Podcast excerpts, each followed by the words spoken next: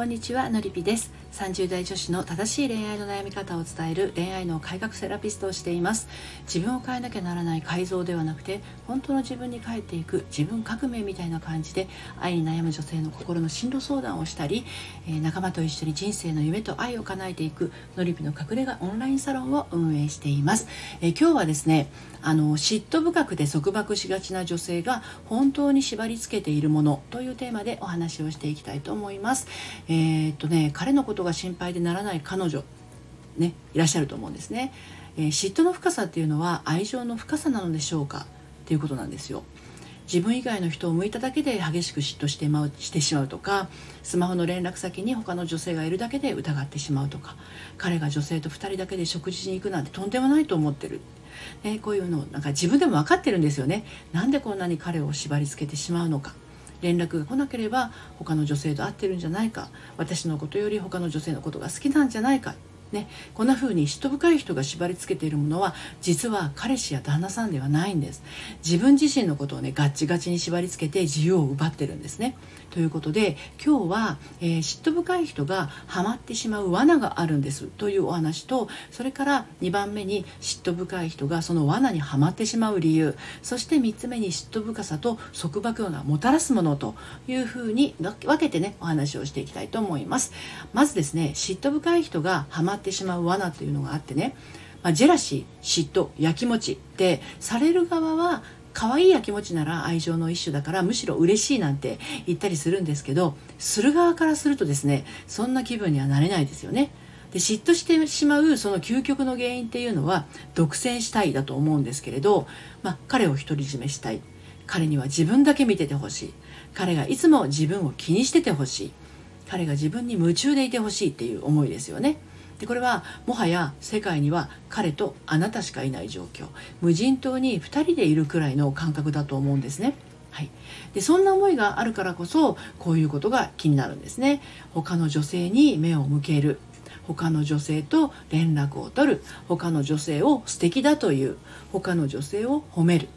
無人島に住んでいてテレビやラジオなど通信網が全くなかったらあのこんなねことは起こんないんですよ。こんな風にまあ全ての悩みはね人間関係っていう風にアドラーも言ってますけれど無人島に住んだら本当人間関係について悩まなくても良さそうですよね。他の悩み例えば食材など命に関わるねそういうものはあの生まれそうですけどね。はい、ちょっと話がそれちゃったんですけど、まあ、こういう嫉妬深い人の場合ですねそもそも見捨てられ不安がめっちゃ強いんですね。でそれは好きになった相手とかいつも仲良くしている友人に対して感じることが多いようなんです。つまりあなたの暮らしに密接に関わっていてあなたが愛情を感じている相手ということなんですね。でこれって小さい頃から考えてみると親とね、育ててくれた人とあなたの関係性に近いところがあります。で見捨てられ不安っていうのは小さい頃のお母さんとの関係の中に、えー、あって握りしめてしまった思いから派生していることが多いんですけれど嫉妬心と同時にですね執着心っていうものが強く出てしまう傾向もあったりします。はい、であの2つ目の嫉妬深い人がその罠にはまって理由なんですけれどもその小さい頃に親との関係性の中で安心感を感じたりとか欲しい愛情をあの受け取れなかったと感じて生きてきたので大人になってからも愛情を伴うような人間関係をね避けようとしたり、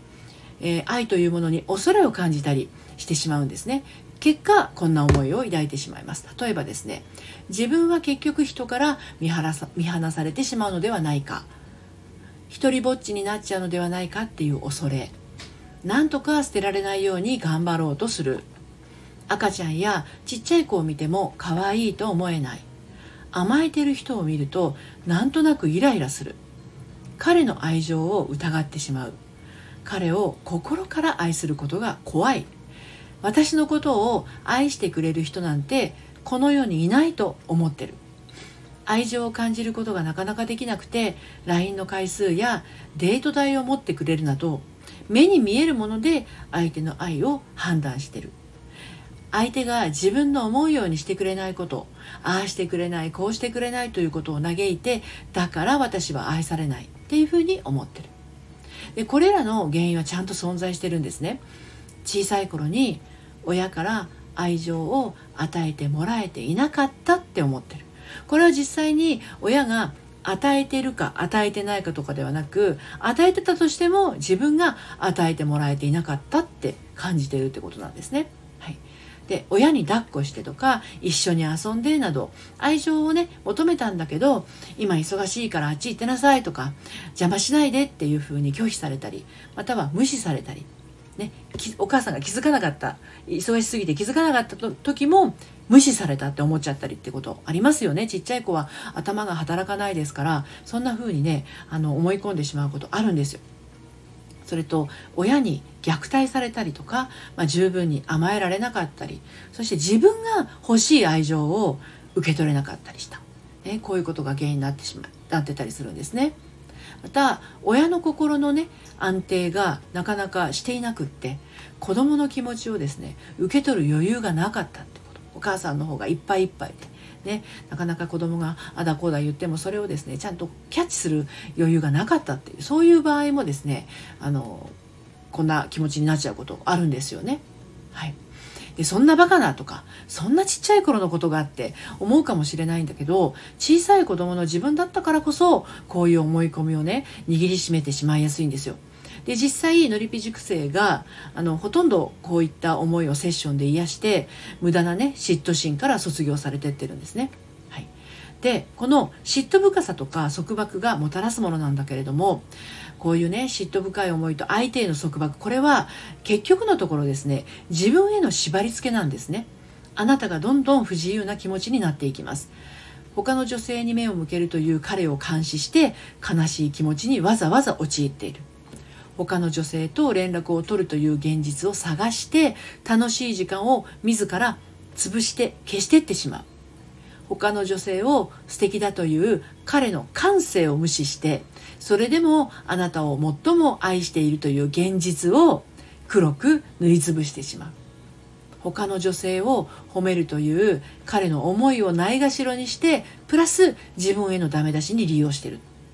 こんなことになっちゃうんです。不自由ですよね。自己否定がどんどん入っちゃうんですよね。彼の何もかもを自分事として取り入れてしまっちゃってるってことなんですよ。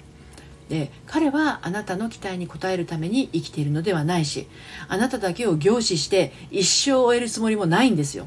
彼はあなたのカゴの中にいる鳥じゃありません。だけどこれってねあなたもまた同じなんですね。彼の期待に応えるためだけに生きているのではないしカゴの中にいるわけではないのに、ね、自らカゴの中に入り込んでしまったりしていませんかっていうことなんですね。ということで今日は嫉妬深くて束縛しがちな女性が本当に縛りつけているもの、ね、これは、えー、実は相手じゃなくてそれを見張っている自分っていうことなんですね。幼少期にいられなかったと思っている愛情を逃したくないっていう執着心相手を信頼することができないでいると彼との関係性はですね砂の城のように崩れていってしまいます。相手を信頼できない人は実は自分のことも信頼できていません。あなたはいかがでしょうか？でこちらの内容はですね、えー、公式サイトの読むセラピー愛のトリセツの方でも綴っていますので読んでみたいなという方は概要欄の方から読んでみてくださいそして私のやっています正しい恋愛の悩み方のりぴの隠れ家オンラインサロンでもですねメンバーと一緒に心の在り方を、え、知ることができますご興味ありましたらこちらも概要欄から、えーご遊びにいらしてみてください。ということで最後まで聞いていただいてありがとうございました。それではまた。さようなら。